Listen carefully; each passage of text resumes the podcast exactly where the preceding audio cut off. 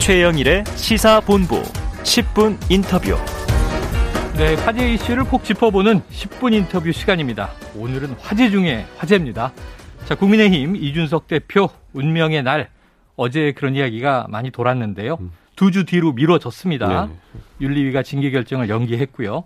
자, 오늘 국민의힘 이준석 당대표를 직접 모시고요. 윤리위 결정에 대한 입장 등 들어보도록 하겠습니다. 대표님 어서 오세요. 네, 안녕하세요. 괜찮으세요? 저야 괜찮죠. 어젯밤 늦게까지 국회에 계셨는데.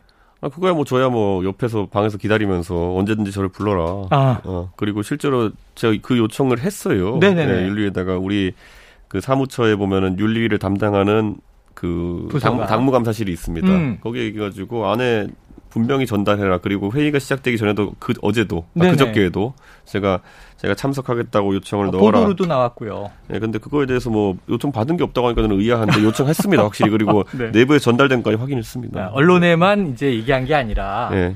당연히 라인을 통해서도 공식적으로 네, 요청했다. 제가 그 절차 정도 모르겠습니다. 당대 당 대표인데. 네. 아니 그러니까 지금 이 네. 진실 공방이 있어요. 음. 출석 요청을 거절당했다 이렇게 얘기하셨고. 거절당한 건 맞죠. 네. 그리고 제가 예를 들어 그러면 윤리위원들한테 제가 저는 윤리위 저에 대해서 징계한다고 했을 때부터 절차한다고 했을 때부터 그 전부터 윤리위원들하고 저 사적 소통을 잃지 않합니다. 아. 이런 내용도 항상 공식 조직을 통해 가지고 전달하고 당무감사실 통해 전달하고 당무감사실 다 알고 있습니다. 그래서 어. 그렇기 때문에 근데 뭐 그 상황에서 거절했다 이렇게 거절한 건 아니라고 하는 거는 뭐냐면은 네. 나중에 부르겠다 이런 식으로 한 거지 아. 어제 부르겠다고 한 거에 대해서 거절한 건 확실하죠. 어. 그리고 또 몰랐다 이건 말이 안 되는 거고. 말, 그건 또 말도 안 되고 자, 기록이 다 있습니다. 그 이양희 윤리위원장 거절한 네. 적이 전혀 없다. 네.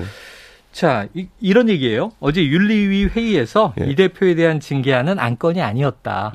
이른바 어제 뭐 증거 인멸 음. 교사. 음. 그러니까 이 김철근 정무실장 바로 저희도 인터뷰를 했었거든요. 이게 3단계인 겁니다. 네. 그러니까 처음에 무슨 뭐 성상납이 있었니 그게 인정되어야 그다음에 그걸 인멸하기 위한 게 네, 가능한 네, 네 거고 네. 그걸 인멸했어야 그다음에 인멸한 사람을 교사한 게 가능한 겁니다. 그렇죠, 그렇죠. 그러니까 저한테 이제 이게 얼마나 그런 게 당황스러운 거냐면은 음.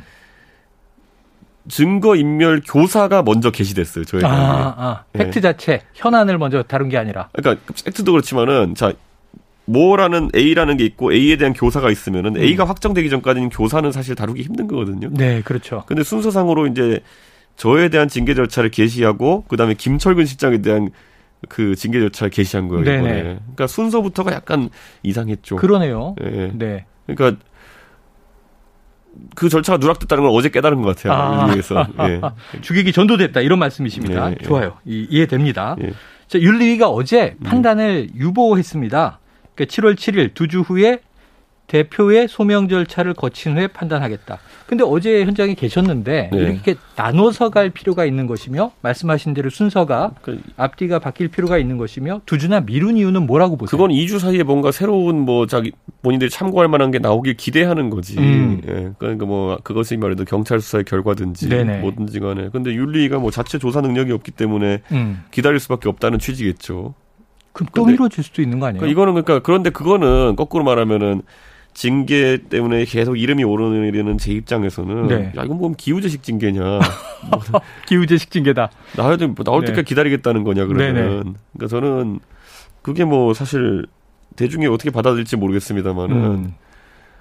아니 사실 제가 지금 벌써 한 달이 다 돼가는데 예, 예. 지방선 끝나고 나가지고 바로 다음 날부터 우리 혁신이 출범해서 다음 이제 당 개혁 준비하고 이렇게 한다고 했는데 벌써 한 달 가까이 동력 갉아먹고 네네네. 혁신이는 거의 뭐 어, 어제 어디더라 여론조사 한 거 보니까 그게 사조직 어쩌고 하면 다리 하나 부러뜨리고 이제 조사해도 어. 국민들이 상당수가 이거 해야 된다라고 얘기하더라고요. 예. 그래서 오늘 출범을 했어요. 네. 그러니까 이 모든 게 저는 뭐 윤리가 그런 정치적 상황을 고려해서 하는 건 아니겠지만은 음. 굉장히 정치적으로는 아쉬운 시기들이 흘러가고 있는 전반적인 거죠. 정황이 예. 맞습니다. 지금 보면 뭐 대선 이기고 지방선거 음. 압승하고 지금 탄력받은 당 대표로 음. 임기 절반 지난 상황인데 자, 할 일이 많은데 네. 지금 윤리위 문제가 계속 보도가 되고 네. 있습니다. 자, 윤리위가 성상납 음. 의혹 아니고 증거인멸 교사 의혹에 관한 음. 품위 유지 위반을 심의하겠다. 이런 네. 얘기를 어제 한 거고요. 자, 이 말씀하신 대로 성상납이 있어야 증거인멸도 음. 있는 네. 거 아니냐. 네. 자, 이게 일단 두 가지 다 사실이 아닌 거라고 말씀하시는 거죠? 다 아니고 예를 네. 들어서 그 이게 얼마나 이게 실제로 그러면은 음. 얼마나 당황스러운 거냐면은 네. 김철근 실장도 가서 이미 경찰 조사에 받고 왔어요, 이거는. 아, 조사 진술 다 했군요. 예. 네. 그러니까 김철근 실장은 조사까지 봐야하는데 그럼 김철근 실장의 그 조사받은 게 한 달이 넘어요. 아, 이미? 이미 한 달, 두 달 가까이 됐을걸요. 네네.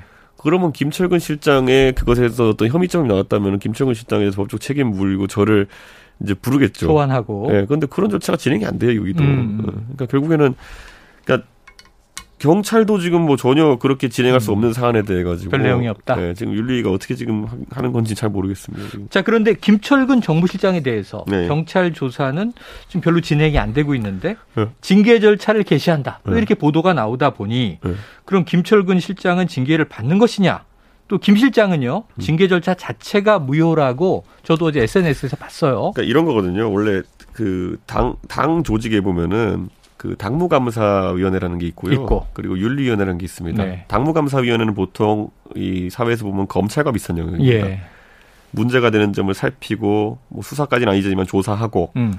그 다음에 나중 윤리위원회는 법원과 같은 곳입니다. 아. 그러면은 보통 윤리위의 절차라고 하는 거는 첫째 누군가 제소를 하거나 네. 누구 제소를 하면 윤리에서 다룰 수 있습니다. 예, 예. 아니면은 당무감사위원회에서 인지를 하거나 어떻게 살펴가지고 문제가 된 사안을 들고 와서 윤리에 이첩하는 겁니다. 네. 그런데 어제 김철근 실장은 어떤 상황이었냐면은 음.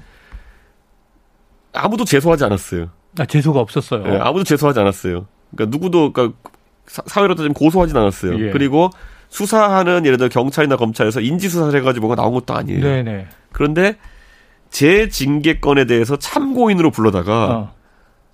참고 진술을 한 시간 반 동안 들은 다음에 피, 피고로. 어, 피의자 전환한 거예요. 근데 어. 이거는 김철근 실장 입장에서 납득이 안 가는 거겠죠. 어. 그러니까 이런 거예요. 법정의 증인으로 갔다 갑자기 피의자 전환이 돼버렸다. 네네. 네. 그런 건 불가능하거든요. 어. 그러니까 그것 때문에 김철근 실장은 되게 당황한 거죠 지금. 네. 그렇다고 뭐 본인이 네. 그 진술 과정에서 네. 뭐 불리한 얘기를 한 것도 아닐 그러니까요. 것이고. 네.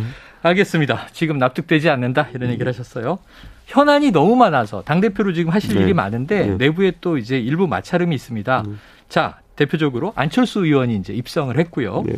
최고위원 추천 문제로 지금 갈등을 겪고 계시잖아요. 네. 지금 이준석 대표가 정점식 의원, 네. 자당의 의원인데 음. 최고위원으로 받아들이지 않는 이유가 나중에 윤리위 징계 결과를 최고위에서 의결할 때를 대비한 것 아니냐 이런 얘기가 나와요. 좀 무슨 말씀 해주시겠습니까? 이런 게 이제 슬슬 이제 그 정치적 억측으로 음. 굉장히 힘 빼려고 하는 시도죠. 네네. 근데 뭐 그거랑 무슨 상관입니까 이게? 어. 그러니까 사실 최고위원 추천을 할 때 지금 당장 보시면 국민의당에서도 네. 자 정점식 의원 추천한 일에 대해서 음. 국민의당 출신 당원들이 굉장히 화가 났어요. 어. 왜냐 안철수 대표랑 뭐 그래도 고락을 같이 한 사람도 있을 거 아닙니까 국민의당에서. 네, 네, 네. 근데 그들과의 아무 상의도 없이 양해도 없이 음. 이렇게 넣은 거에 대해 가지고 오히려 국민의당 측 의원이나 아니면 그 당원들이 저한테 굉장히 뭐라 그랬어요. 음. 이건 받아주면 안 된다. 아. 그러니까 저는 그래가지고 이건 부적절하다. 어. 어. 저는 그래서 오히려 뭐라 그러냐면요. 오히려 국민의당 출신 그 두 분을 추천하면 제가 받겠다. 네네. 네.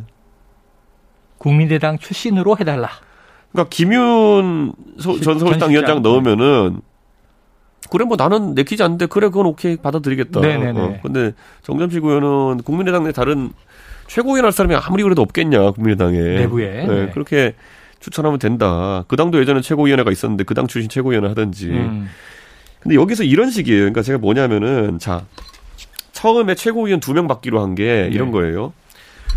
국민의당이 당세가 약하니까 나중에 합당된 당에서 예. 좀 위축되지 않도록 음. 두 자리를 우리 할 수 있게 좀 양해했으면 좋겠다 그래가지고 제가 배정한다. 제가 통 큰 마음을 한 거예요. 최강훈 고역본부에서 딱한 자리 주잖아요 원래. 네. 그 열린민주당과 민주당 하면은 음. 세석 정도 되면은 음. 저는 그런 통 크게 아 그래요 그러면 뭐 두석 아, 두 자리 자리를. 하시죠 최고위원 네. 했더니만 오케이 그 양이 됐어요. 그러면 애초에 취지가 국민의당의 당세가 약하니까 국민의당 출신 인사들 좀 배려하자라는 네, 거였기 네, 때문에 네. 그랬고 저희는 솔직히 여기서 제가 참 권은 의원한테는 죄송하지만은 네.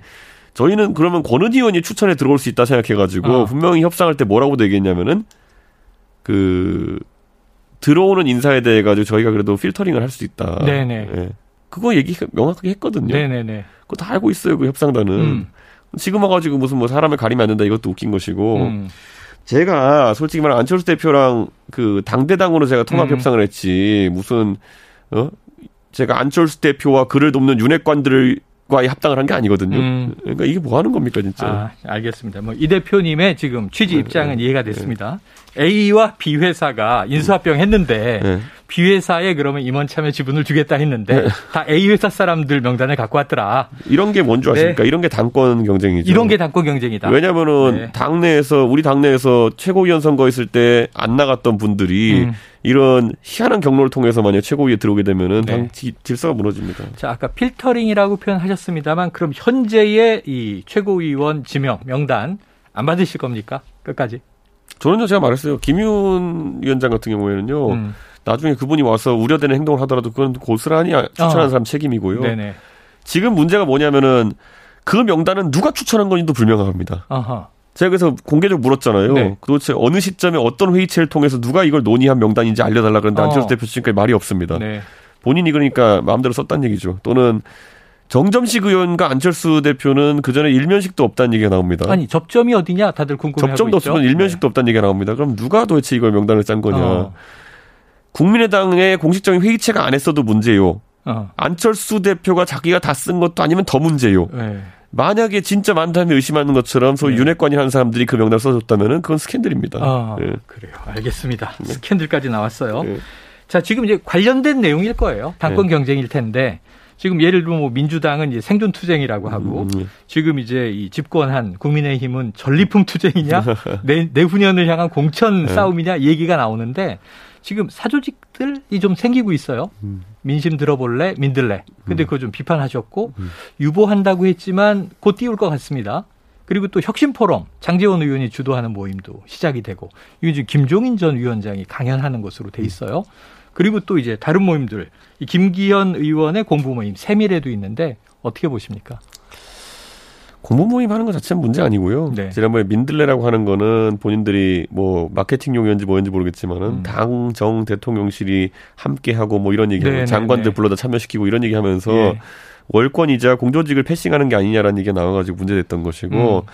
이미 그 조직은 제가 봤을 때는 추진 동력이 사라졌다 이렇게 봅니다. 아, 예. 추진 동력은 사라졌다. 예, 예. 그리고 뭐 김기현 네. 의원이 고무 모임 한다고 해서 진짜 뭐 김항식 총리 같으면 권력과 무관한 인사 아니겠습니까? 음. 그분 모셔가지고 뭐 이렇게 강연 듣고 하는 거는 저라도 가보고 싶어요. 네, 제가 네, 네. 그런 거는 그런데 그 그런 거 완전히 성격이 다른 모임이다. 네. 현 정부의 장관이나 총리 불러서 하면 그거야말로 어. 어 압력 행사 논란이겠지만 아. 김항식 총리 같은 훌륭한 원로는 예. 모셔서 공모임 할수 있는 겁니다. 어. 그리고 김경원 대표가 사실 원내대표에 당선됐다는 거는 그때 한 70표 이렇게 넘게 받았을걸요. 네. 60표까지 받았을걸요. 그러면은 당내에 그만큼 인기가 있는 분인 겁니다. 음. 그러니까 이런 분이 공부 모임을 하면 당연히 인원이 많게 되죠. 네, 네. 네. 그건 인지상정입니다. 뭐. 어, 지금 이 대표님 이 부분은 조금 전향적이시라고 느껴지는 게 네. 어제 이재호 고문은 네.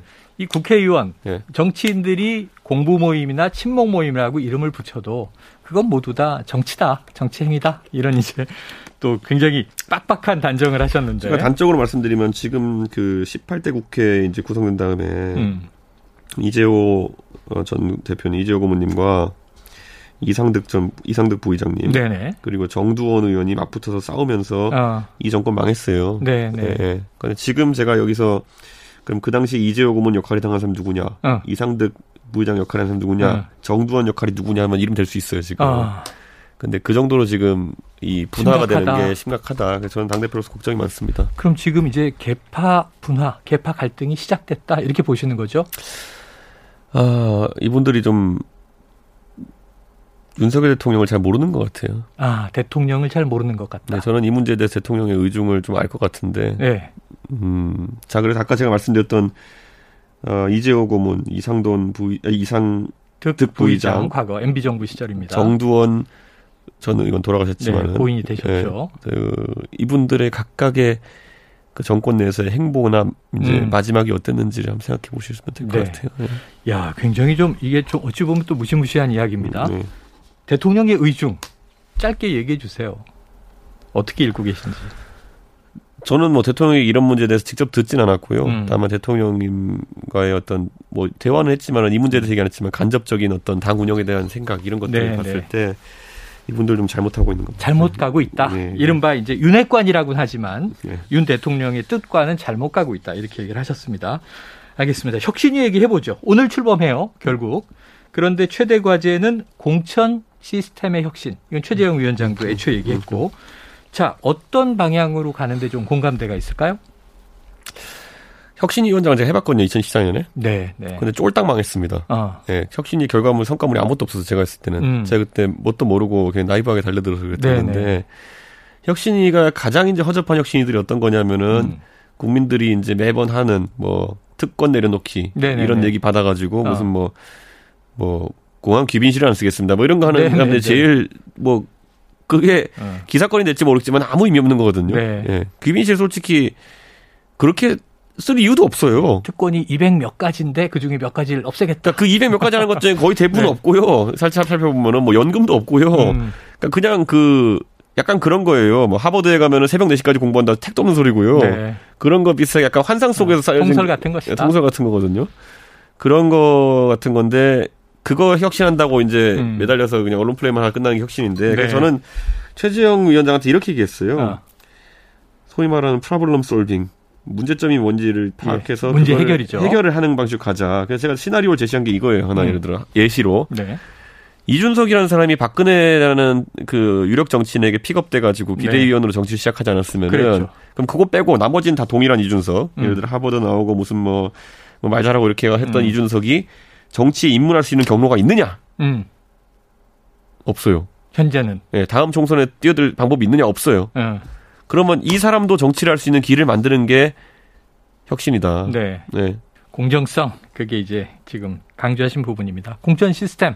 자, 혁신이 오늘 출범하면 이거 정말 개혁이 되나 지켜보도록 하고요. 음. 어, 시간이 많이 갔네요. 음. 끝으로 한 가지 여쭤보겠습니다. 지금 윤석열 대통령의 이제 국정 지지도 평가 이 여론조사가 긍정 평가가 좀 내려오고 부정 평가가 올라가고 그런 상황인데 음. 지금 여기에 대해서 뭐 여러 가지 요인 분석이 있지만 그 배우자 김건희 여사의 지금 공개 행보가 적극적인 활동 이게 좀 조용한 내조와는 상반된 거 아니냐 이런 비판들이 있어요. 그 이유가 된다고 보십니까? 저는 이제 김건희 여사가 한 행위 그 자체, 행동들 음. 자체에 대해서는 전혀 문제될 점은 없다 이렇게 없다. 봅니다. 네. 봉하마을에 가가지고 권양숙 여사를 네. 예방한 거 아주 긍정적인 행보죠. 예. 통합의 의미니까. 김정숙 여사 맞는 거 아주 좋은 행보죠. 네. 그 외에도 보면 뭐 중진 의원들 부인들하고 뭐 그런 그런 소통하는 거는 전혀 나쁜 행보가 음. 없죠. 그럼 거기에 이제 부정적인 이미지를 더 씌우는 게 뭐냐면은 음. 왜 사적 인물이 동행했냐 뭐 이런 부가적인 것들이거든요. 네, 네, 네. 그런데 거꾸로 따지고 보면은 노무현 대통령 그 사저에 가서 권영수 여사 예방하고 참배하는 것에 사적인 인물이 동행하면 안 된다는 룰은 누가 만들었습니까? 음.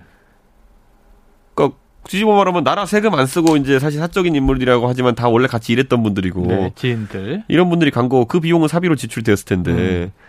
그런 게 오히려 어느 지점에서 이제 그러면은 비판을 받는 건지 음. 그런 게 궁금하고 예를 들어 이런 거예요. 대통령을 음. 모시는 비서들 같은 경우 비서관이나 이런 분들 같은 경우에는 음. 정책을 하는 분들도 있어요. 네. 그리고 정무를 행하는 분들도 있고 네. 아니면 단순히 수행하면서 그 옆에 일 돕는 음. 분들도 있고요.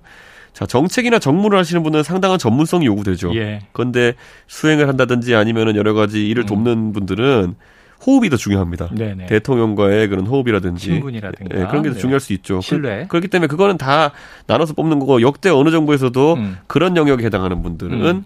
대통령이 어느 정도의 본인과의 친분을 음. 좀 어느 정도 고려해서 인선했습니다. 들어갔다. 자 그럼 영부인이 하는 역할 중에 보면은 영부인이 하는 것 중에 정무와 정책 기능은 거의 없을 겁니다. 네. 그럼 보통 이런 일정을 할 때 있어 가지고 그런 어떤 수행이라든지 이런 일정인데 네. 그런 것들에 대해 가지고는 네. 당연히 이제 그건 친분이나 아니면 호흡 같은 걸 중요시해서 인선할 네. 수 있는 거고요.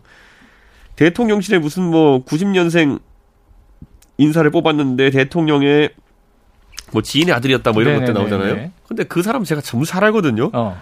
굉장히 능력 있는 그런 음. 90년생이에요. 네. 예, 저랑도 이제 제가 그 대선 과정에서 몇 가지 일을 하는 걸 지켜보면 제가 예. 판단하는 건데 제가 어. 굉장히 그 사람들 깐깐한데 네. 굉장히 업무 수행 잘하고 그리고 대통령에게도 적시적 음. 적시적 네. 어 소에 이제 적재적소에 적재적소에 맞는 그런 어떤 조언을 하고 그렇기 때문에 굉장히 대통령 신임이 높은 음. 그런 친구예요. 그런데 좋아요. 그러면 전반적으로 큰 문제는 없다. 네. 이게 비판점이 아니고 만들어진 비판이다. 네. 근데 이제 한 가지 문제는 이거죠. 원로 모임을 대통령이 했는데 거기서 나온 조언도 이렇게 갈 거면 그냥 좀 이 영부인이라고 지금 안 부르니까요. 대통령 배우자 음. 김건희 여사 좀 음. 공식 수행팀을 만들어라. 저는 그건 가능하다 보고요. 예, 예. 예, 왜냐하면 경호나 아니면 이런 측면에서도 굉장히 중요합니다. 우리나라는 그 사실 대통령과 영부인을 모두 네. 그 경호 실패로 잃어본 적이 있는 나라입니다. 아, 네, 그렇기 때문에 저는 어 그런 점들은 특별히 관리된다 생각하고 음. 특히 어, 대통령은 워낙 탈권위적인 행보를 좋아하시는 분이기 때문에 네네. 그렇게 생각하겠지만 주변에서는 꼭 그런 어떤 제2부속실 같은 과거에 좀 비대하고 음. 아니면 음. 문고리가 작용하는 방식이 아니더라도 네. 공적인 조력을 좀 더 늘려나갈 필요가 있다고 봅니다. 효율적으로. 예, 예. 알겠습니다. 아유 궁금한 게 너무 많은데 이 두 주 또 어떻게 기다려요? 그 전에 사안이 예. 있으면 또좀 예. 필요해서 예. 기타 놓는 말씀 주시길 부탁드리고 예. 오늘은 여기까지 정리하겠습니다. 오늘 말씀 감사합니다. 예, 감사합니다. 예, 지금까지 이준석 국민의힘 대표였습니다.